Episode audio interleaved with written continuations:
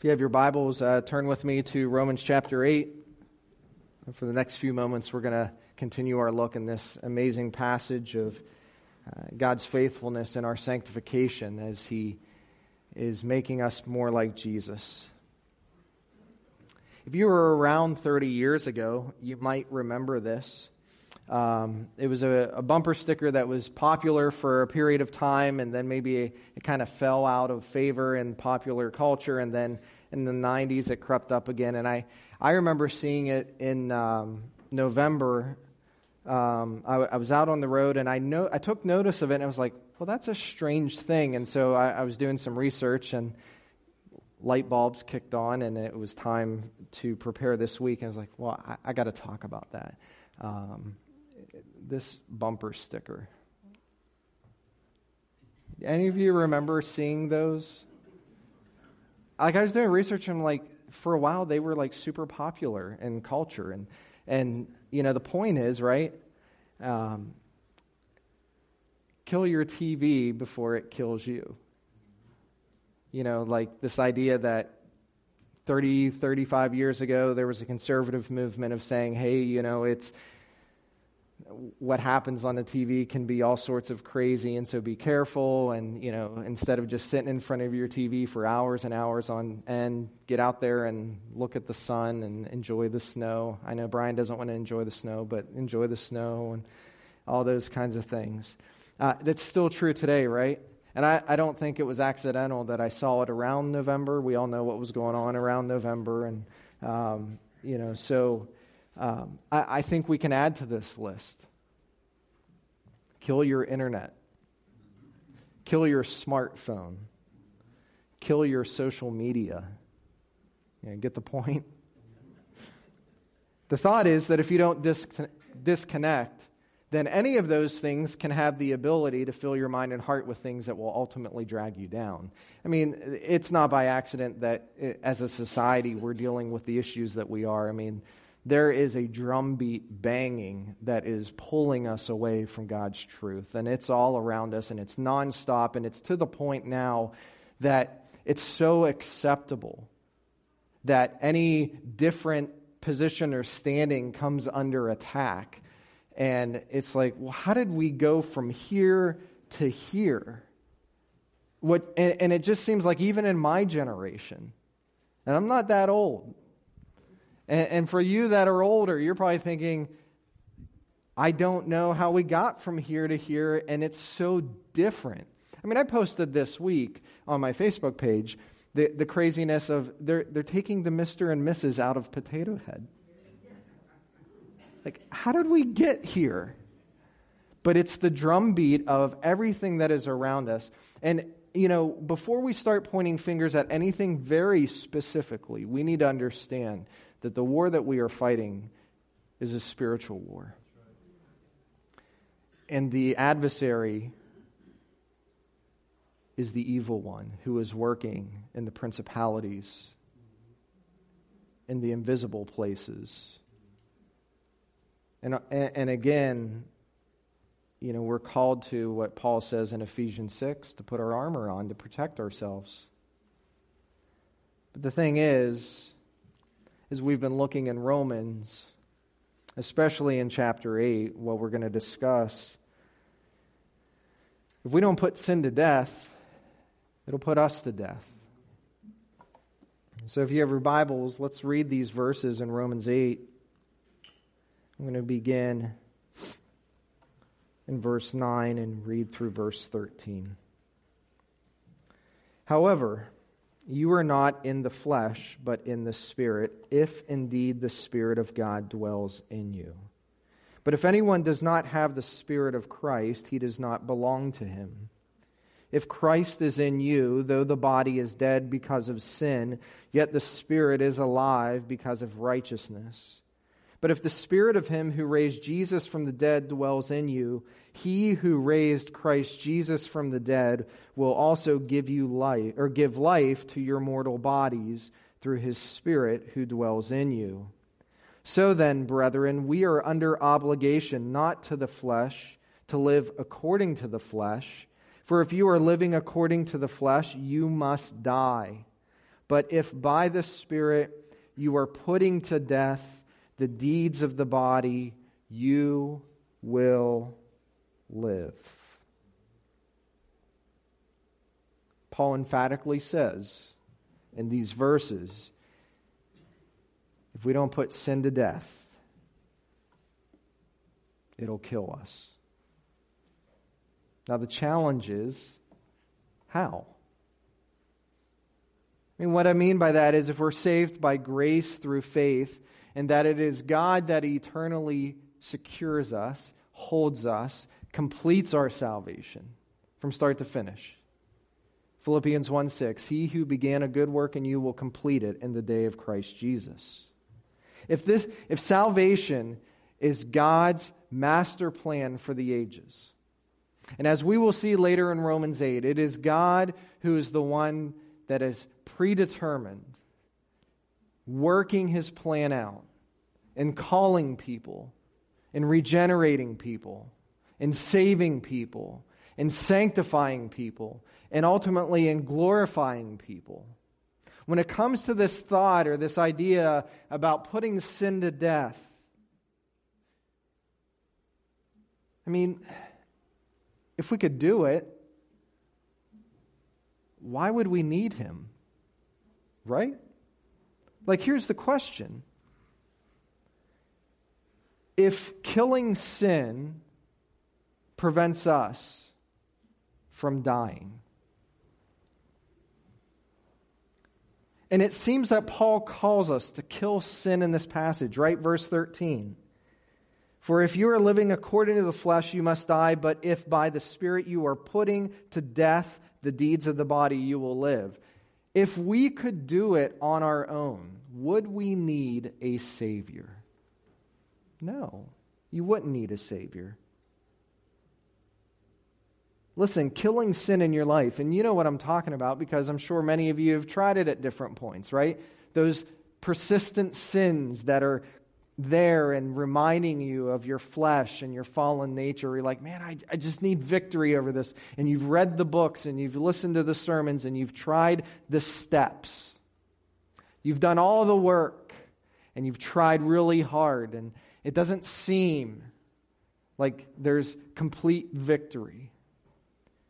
I mean, if you could do it on your own, you wouldn't need what God provides.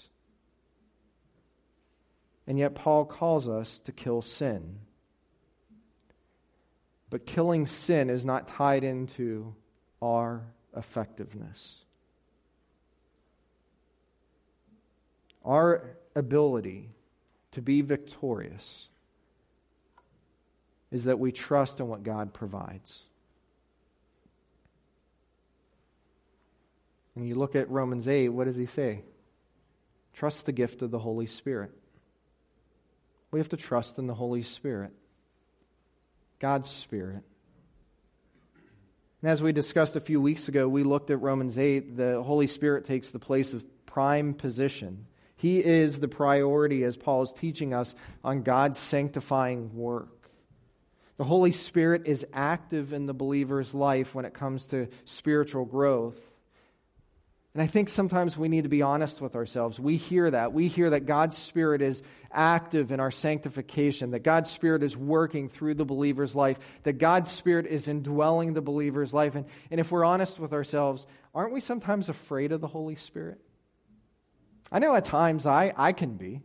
I think of the Holy Spirit and I think, oh my word, like Acts chapter 2, it, the Holy Spirit came down in tongues of fire and, and people spoke in languages. Uh, Peter spoke in a language that he didn't understand and people heard it and they were able to translate it. I hear people in the book of Acts that are moved by the Holy Spirit to do crazy things that they never could do before.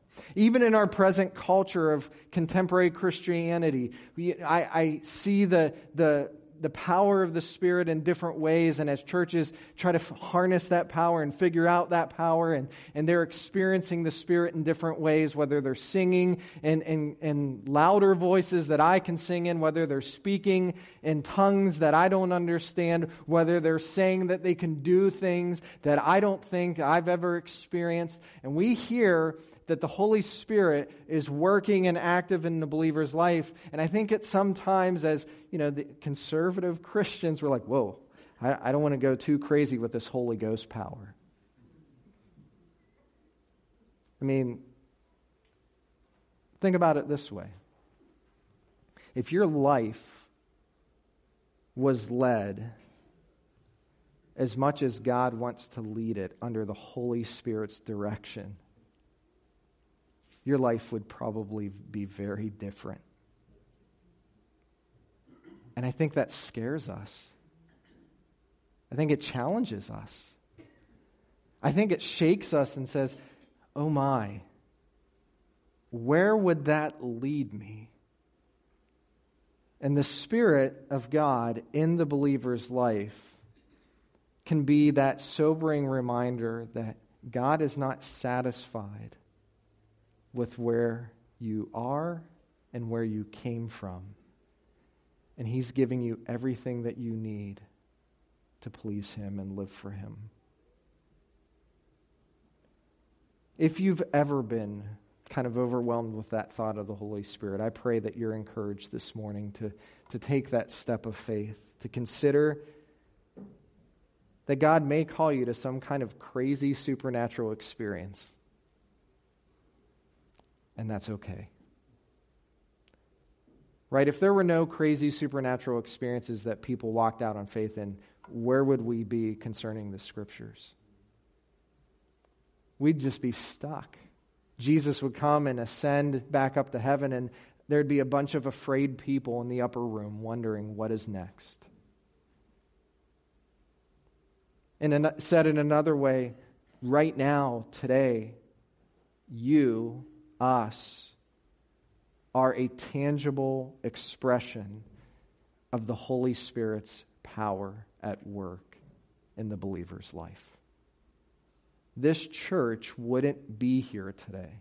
You wouldn't be here, not just in this building. You wouldn't be a child of God if it wasn't the Spirit's work in your heart and in the hearts of those that ministered to you and encouraged you and witnessed to you and shepherded you and helped you to be where you are today. We forget that the Holy Spirit is not a force. You know, I, I, when I hear the word force, Levi, when I hear the word force, what, what comes to mind?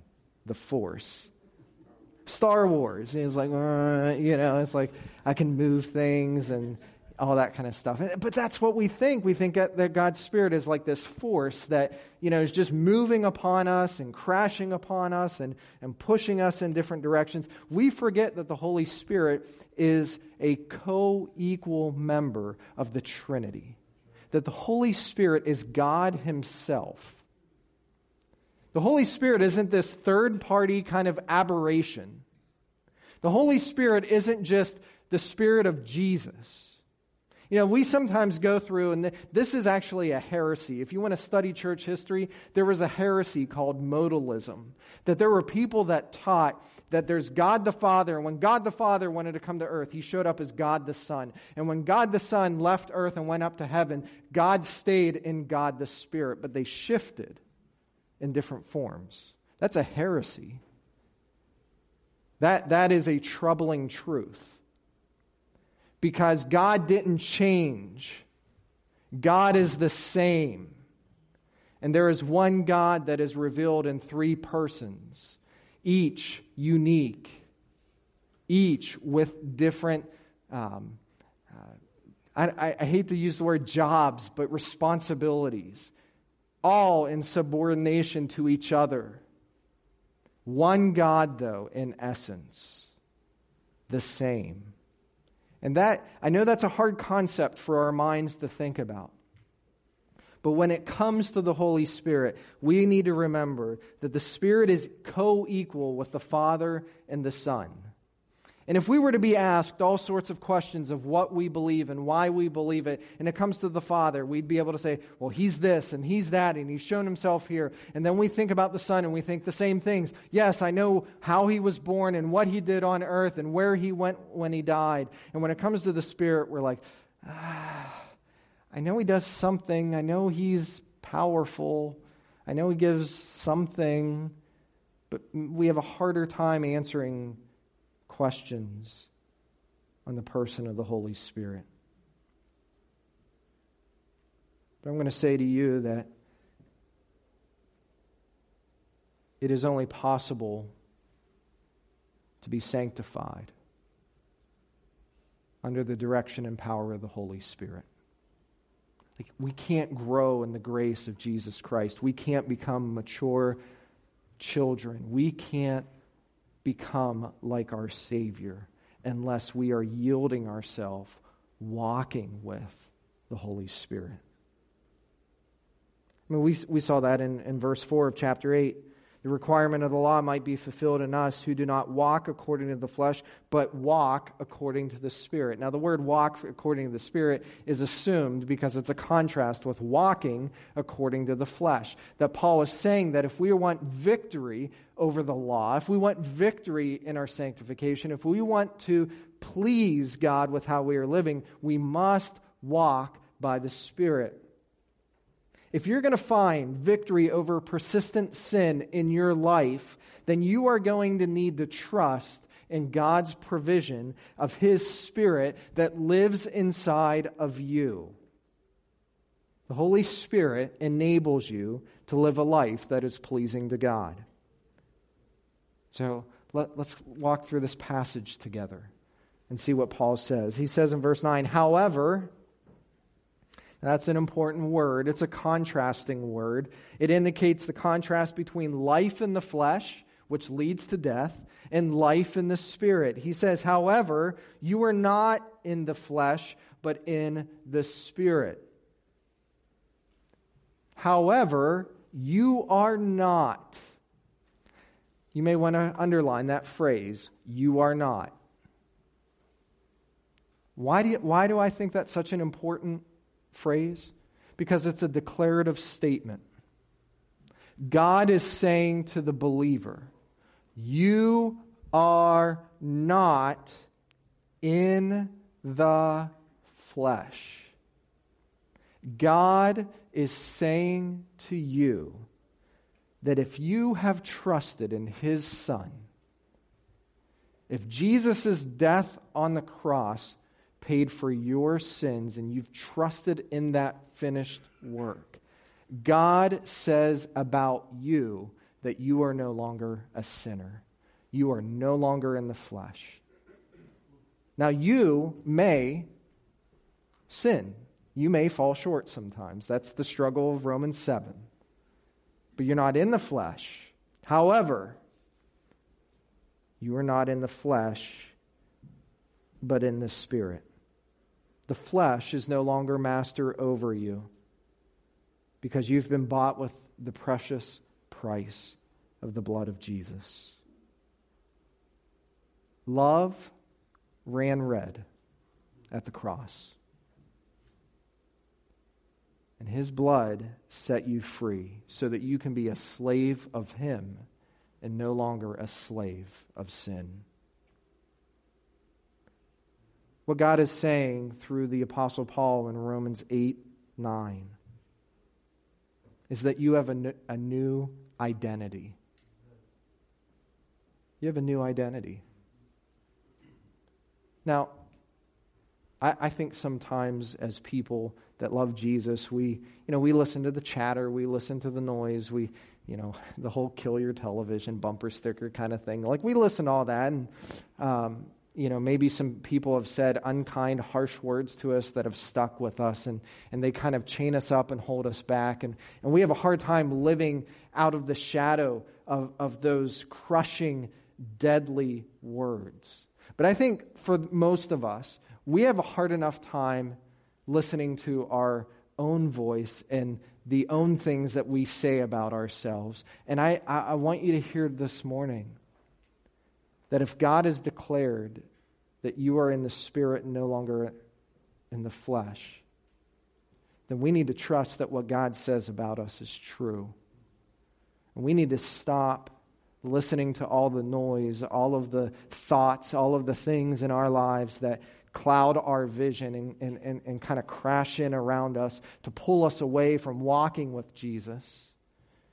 And we need to live affirmed and steadfast and encouraged in the truth of what God has said. However, you are not in the flesh, but in the Spirit.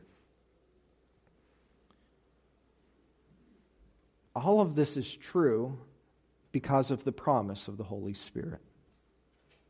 Look at what Paul says. If indeed the Spirit of God dwells in you.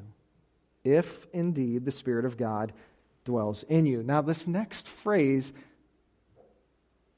can be a bit confusing when you read it. It really can. However, you are not in the flesh, but in the Spirit, if indeed the Spirit of God dwells in you. The, the trouble or the confusion exists because of the word if. It makes it seem like, well, maybe. Maybe it's possible. Maybe if I have this. Maybe, maybe, maybe. And we end up looking over our shoulder all the time saying, I wonder if I have the Spirit. I wonder if I have the Spirit. I, I don't know if I have the Spirit. It could be here. Maybe He isn't here. I don't know. But that's not what Paul is saying. He's not trying to confuse the church in Rome at all. This word if in the Greek language it can also be translated since. And that's the better translation. The, it, we know that Paul is talking about the word since and not if because it's a first class condition in the Greek language, which means that it represents something that is true. Like what he is saying is absolutely true. And so when you read Romans 8 9, Paul says, However, you are not in the flesh, but in the Spirit, since indeed the Spirit of God dwells in you. Doesn't that really change how you read and understand that verse? it's not a question then. It, we're not left to wonder and doubt and look over our shoulder and think, I don't know. This is a certainty, just like the declarative statement in verse 8. However, you're not in the flesh, since the Spirit of God dwells in you. This is a huge truth. Every person who has ever trusted in Jesus Christ since the birth of the church in Acts chapter 2 has the Holy Spirit.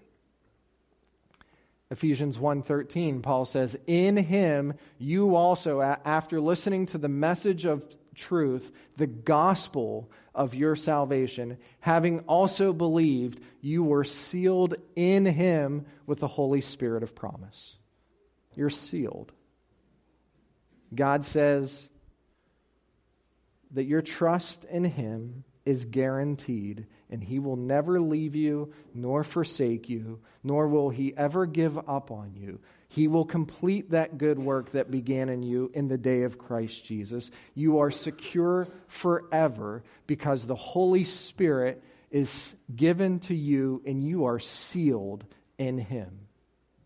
You can't break that seal, and you can't lose the Holy Spirit.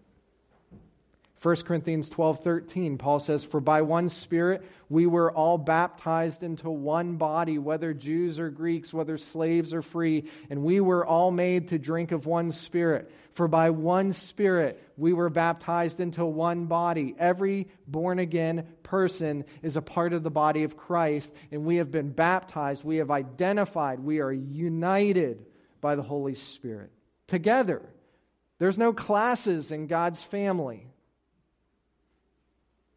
You know, there aren't people that get the good seats up front and everyone's left to the back. And you're thinking, oh, the back's good because, you know, I can come in easier. And no, the good seats are, no, anyways. So the, the point of what Paul's saying is we don't receive the Holy Spirit at a later time. It's not like we become a follower of Jesus and then we have to do something special to get the Holy Spirit. Now, there are churches that teach that. There are churches that teach that you have to be baptized in water to receive the Holy Spirit. There are, ter- there are churches that teach that you have to exhibit some kind of spiritual gift, and that is the sign that you finally receive the Holy Spirit. And that is not true at all. The clear testimony of Scripture is that when you believe in Jesus Christ, at the very instant that you trust in Jesus as the Son of God who has died on the cross for your sins, God's Spirit has taken up residence in you. And when we look at Romans 8 further on, we're going to see another kind of mysterious, crazy work of the Holy Spirit that the Holy Spirit is already working and activated in a person's life so that they can believe the regeneration of the Holy Spirit, the preparation of the, the sinner's heart to understand the gospel.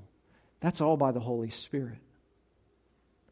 But very specifically, God takes up residence in you. I love the word that Paul says in verse 9 God, the, the Spirit of God dwells in you. He doesn't say he visits you or he comes upon you when your life is together or when you do all the right things or when you check all of the boxes. No, God's Spirit dwells in you. And the word dwell means home, it's residence. Now, this is something only God can do, right? Be everywhere all at once, omnipresent. Like, God's Spirit never runs out, there's never enough to give. Every believer is assured that they receive the full measure of God's Spirit. Nobody has more or less. Now, this is really important for you to understand. Because God is in you. God is in you. If the Holy Spirit is a co equal member of the Trinity, and He is, and He has all the characteristics and attributes that God the Father and the Son have, and He does, then God it lives inside of you. Think about that. That's a wonderfully overwhelming thought. It's crazy. I mean, I, I know in my own life I play these games and think, well, maybe God's eyes are closed right now. And I can do whatever I want whenever I want. It's not a big deal.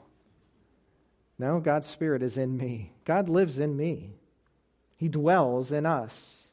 He takes up residence. There is no moment in your life that God is not with you. I pray you see the comfort in that. In the darkest valley, there is always light with you. God has made the ultimate investment in your life that he guarantees that you will make it home to be with him because he has given you his spirit. It also means that everything you need to live a life that pleases the Lord is already inside of you. There is no secondary kind of experience that you have to look for. It's not like you become a Christian and then you get really smart about it and then you figure it out. You have everything that you need to live the life that God wants you to live, to serve in the way that God wants you to serve, to go to the places that He wants you to go. You have it all. That's crazy to me. Now, there are things that God does in bringing us in the local church to help us mature and grow as we walk by the Spirit. But you have everything you need you don't have to keep going to the store. Like, do you ever do a project around the house? Like, I, am guilty of this. I'm really not good at this. I, I look at a project and I come up with my list and I go to the store and I figure it out and then I get started. I'm like, oh my gosh, I need like 10 more things. And then I go to the store and I get those 10 more things and I come back and I'm still working on the project and I'm thinking, I forgot that. I didn't even know I needed that. Some of you are thinking, I'm never asking you to help me. And that's great. that, you know, I, I, I, can play golf more. I'm perfectly fine with that. But what I'm saying is, you have it all. You have everything that God wants you to have so that you can live for Him. The contrasting thought is the word if. And this is a conditional word. The rest of verse 9, but if anybody does not have the Spirit of Christ, he does not belong to him. Do you see the interchange there? The Spirit of God, Spirit of Christ, same Spirit. Paul understands the, the beauty of the Trinity as he's saying that the Father and the Son and the Spirit are one. And he just flows right in from the Spirit of God to the Spirit of Christ. It's the Holy Spirit.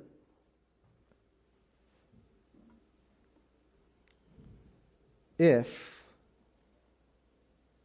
that's a big if, anyone does not have the Spirit of Christ, he does not belong to him. If you don't have the Holy Spirit, you're not God's. You don't belong to him. And Paul says in verse 10 if Christ is in you. Now, I just said the Holy Spirit is in you, but now he says if Christ is in you. Now, I, I, think it's wrong for us, and I, I, don't just think, I know this. We know that when Jesus was on the earth, he died on the cross. Three days later, he rose again. And then 40 days after that, he ascended back up to heaven. And where does the book of Acts say that Jesus went when he died and went to heaven? At the right hand of the Father. In fact, we only know in one other place later on in the book of Acts when Stephen died that Jesus actually stood up. He's at the right hand of the Father. I think sometimes it's wrong for us to tell people that they need to invite Jesus into their heart. It's like we got to let this little Jesus live inside of us. That's not what the, the teaching of Scripture is. The Son is with the Father, and as we invite the Son to be Lord and Savior of our lives, as we trust in Him, as we accept His sacrifice on the cross for our sins, we are united with God by faith as we are reconciled, as we are justified, as we are no longer enmity or with enmity with Him. And God puts His Spirit in us. And Paul says, if Christ is in you, and there's that free flowing thought again of the, the beauty of the Trinity. Though the body is dead because of sin, yet the spirit is alive because of righteousness. A theologian uh, named Douglas Moo said it a lot better than I could in his commentary on the book of Romans. He explains what this means is not that Christ and the Spirit are equated or interchangeable, but that Christ and the Spirit are so closely related in communicating to believers the benefits of salvation that Paul can move from one to the other almost unconsciously. Thomas Schreiner points out in his commentary on Romans texts like these provide the raw materials from which the church later hammered out the doctrine of the Trinity the Spirit of Christ, the Spirit of God, Christ in you, the Spirit in you. All of this has helped us to better understand who God is as Father, Son, and Spirit. In verse 10, Paul says the body is dead. Now, that doesn't mean that you're dead, it means the earth suit is decaying, and yet the Spirit is alive. Now, what's interesting about verse 10 is this word spirit, right? Spirit in your Bibles in verse 10 is what? Capital S or small letter S? Yours has capital. What translation is it? New King James Good for that translation. Uh, a lot of the English translations translate spirit in verse 10, small letter s, because the translators are trying to figure out what is the object, what is the meaning of the word spirit. And, and for some reason, they have translated small letter s. My New American Standard has it the same way. But I don't believe that, that Paul's emphasis here in the spirit, in verse 10, uh, yet the Spirit is alive because of righteousness, is a ref- reference to our spirit. It's a reference to God's Spirit. Now, there's clues in the text. In Romans 8, the Holy Spirit takes the prime focus in this passage. And why, up until this point, eight times when, when Paul refers to the Spirit, would refer to the Holy Spirit, and then here all of a sudden change his, his mind on how it's used? I believe the context favors this interpretation. The Spirit is alive, literally means life. The Spirit has life in the believer's life as they have received Christ's righteousness. But if the Spirit of Him, verse 11, who raised Jesus from the dead dwells in you, he who raised Christ Jesus from the dead will also give life to your mortal bodies through His Spirit who dwells in you. Now, the subject again is God's Spirit. And the Spirit who gives you power, you need to see this. The Spirit that lives in you, that gives you power, is the same Spirit that raised Jesus from the dead. Same power. Now, if you've ever thought,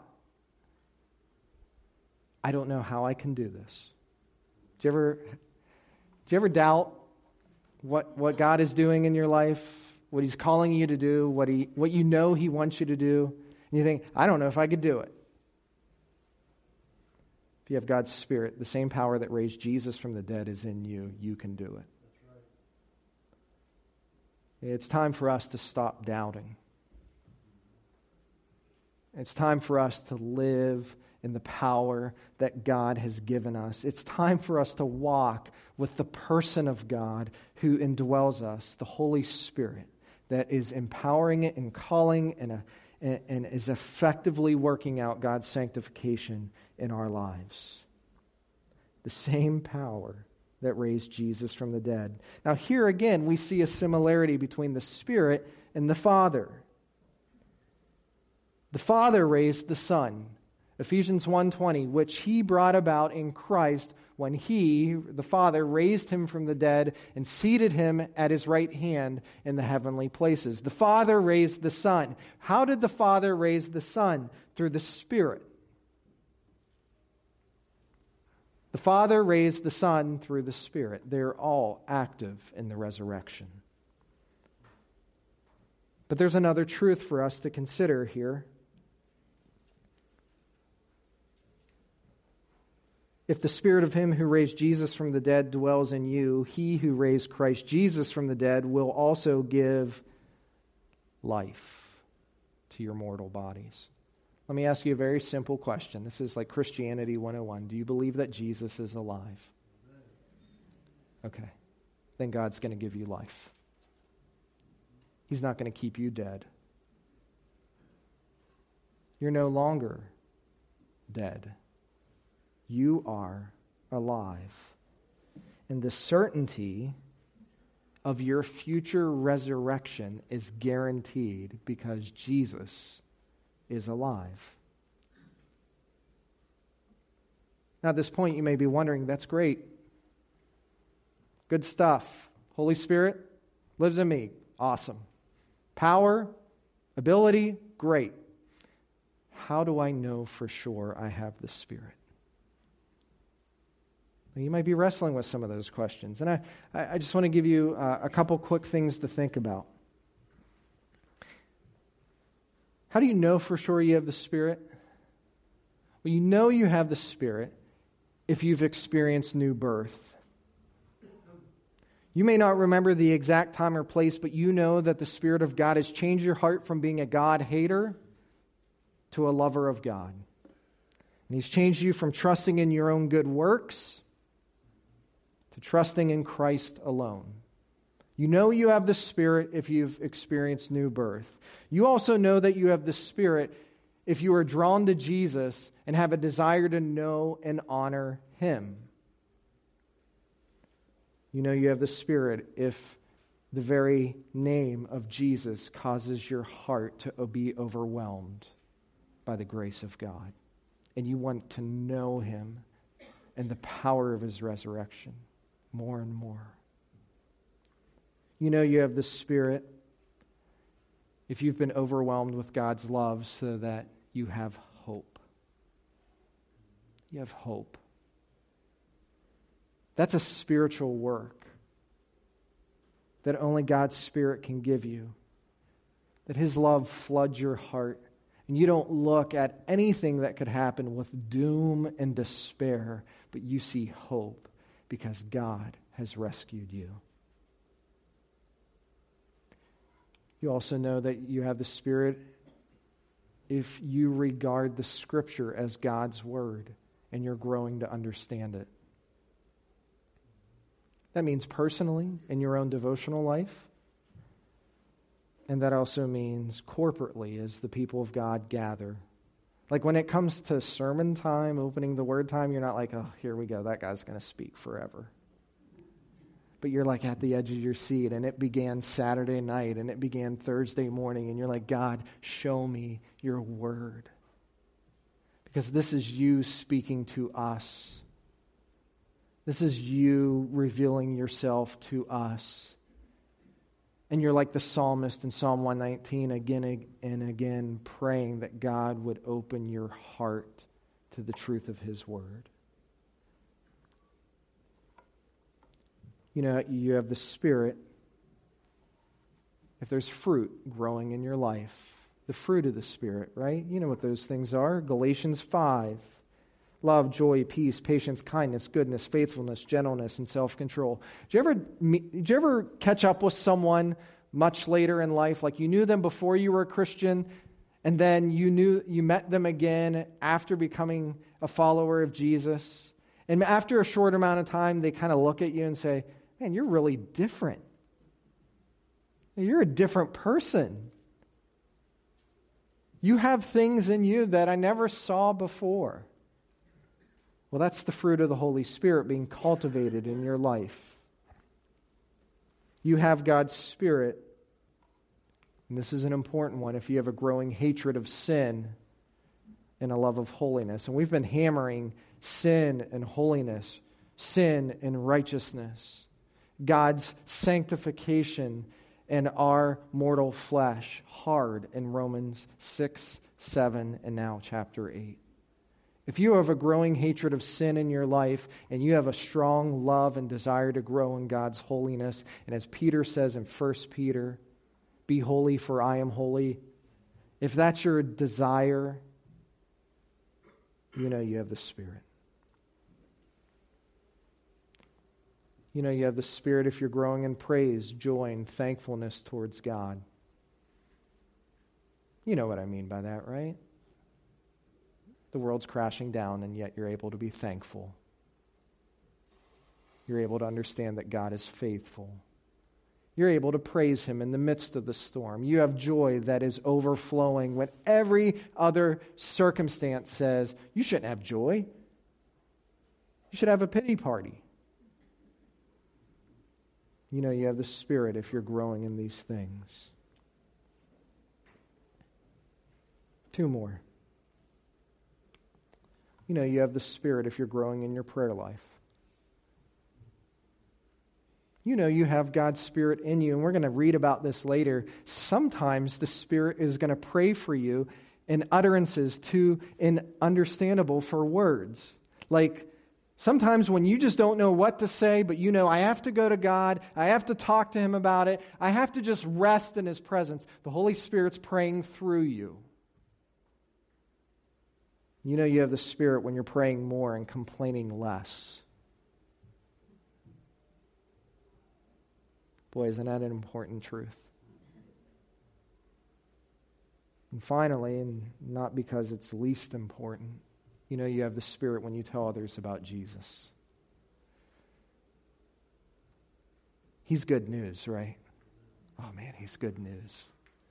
And when you are motivated and you're energized and you're like, I don't care what anyone says, and I'm going to avoid all of the personal frustrations that may come up. And I, it, it's no big deal if they don't talk to me anymore. It's no big deal if they make fun of me. It's no big deal if I lose this or that. I know that the name of Jesus must be lifted high, and the world needs to hear him. You know, you have the Spirit when you tell others about Jesus. Now, because the Spirit is that powerful and gracious on our behalf, our response should be highlighted in verses 12 and 13. And that's what we talked about in the beginning, right? So then, brethren, we are under obligation not to the flesh to live according to the flesh, for if you are living according to the flesh, you must die. But if by the Spirit you are putting to death the deeds of the body, you will live. We are under obligation, Paul says. The meaning of the word carries the idea of what a debtor owes. Think about that. Any of you deserve salvation? I know I don't. I'm not even going to answer for you. I'll answer for me. I don't deserve it. And yet, a precious price was paid for me. And I'm under obligation. I'm a debtor that can never repay the debt. The meaning of the word carries this idea of a, what a debtor owes. In these terms, each believer is indebted to the Lord for his rescuing grace. As a result of this amazing love, we should live not according to the flesh. And we talked about that last week. All those things that preoccupy our minds and hearts, the things that will fade, the wood, hay, and stubble, it'll all burn up. The things that last forever, the imperishable, that is where our focus needs to be. In verse 13, the result is if you let your mind dwell on the things of the flesh, you must die. But life is found when we set aside the passions of this world for the things that last forever. You have to put it to death. You've got to kill sin in your life, but you can't do it on your own. You have to rely on God's power you have to be sensitive to his leading, listening to his teaching, relying on his power for the process. The only effective way that I've found to kill sin is to kill it at its root. Like, seriously. Do you ever get lazy with your gardening and get out the weed eater and just whack off all the weeds and throw some mulch down and think, boy, that'll be great? How's that work? maybe four or five days, you got weeds coming back through, right? You have to kill it at the root. The only way that we can kill sin in our lives is to trust God that He is going to kill it at the root and do what we can to get rid of it. Like, we don't even entertain it. We have to prioritize the things that are important to the Lord and trust that He will bring honor to us as we live for Him. Now, I've had to say no, not at all, to things that my flesh is hungry for. I cannot even entertain it. I can't even let the thought creep in and think, well, maybe. Maybe it's no big deal. Maybe I can control it. Do you ever play that game with yourself? Maybe I can control it. I can manage it.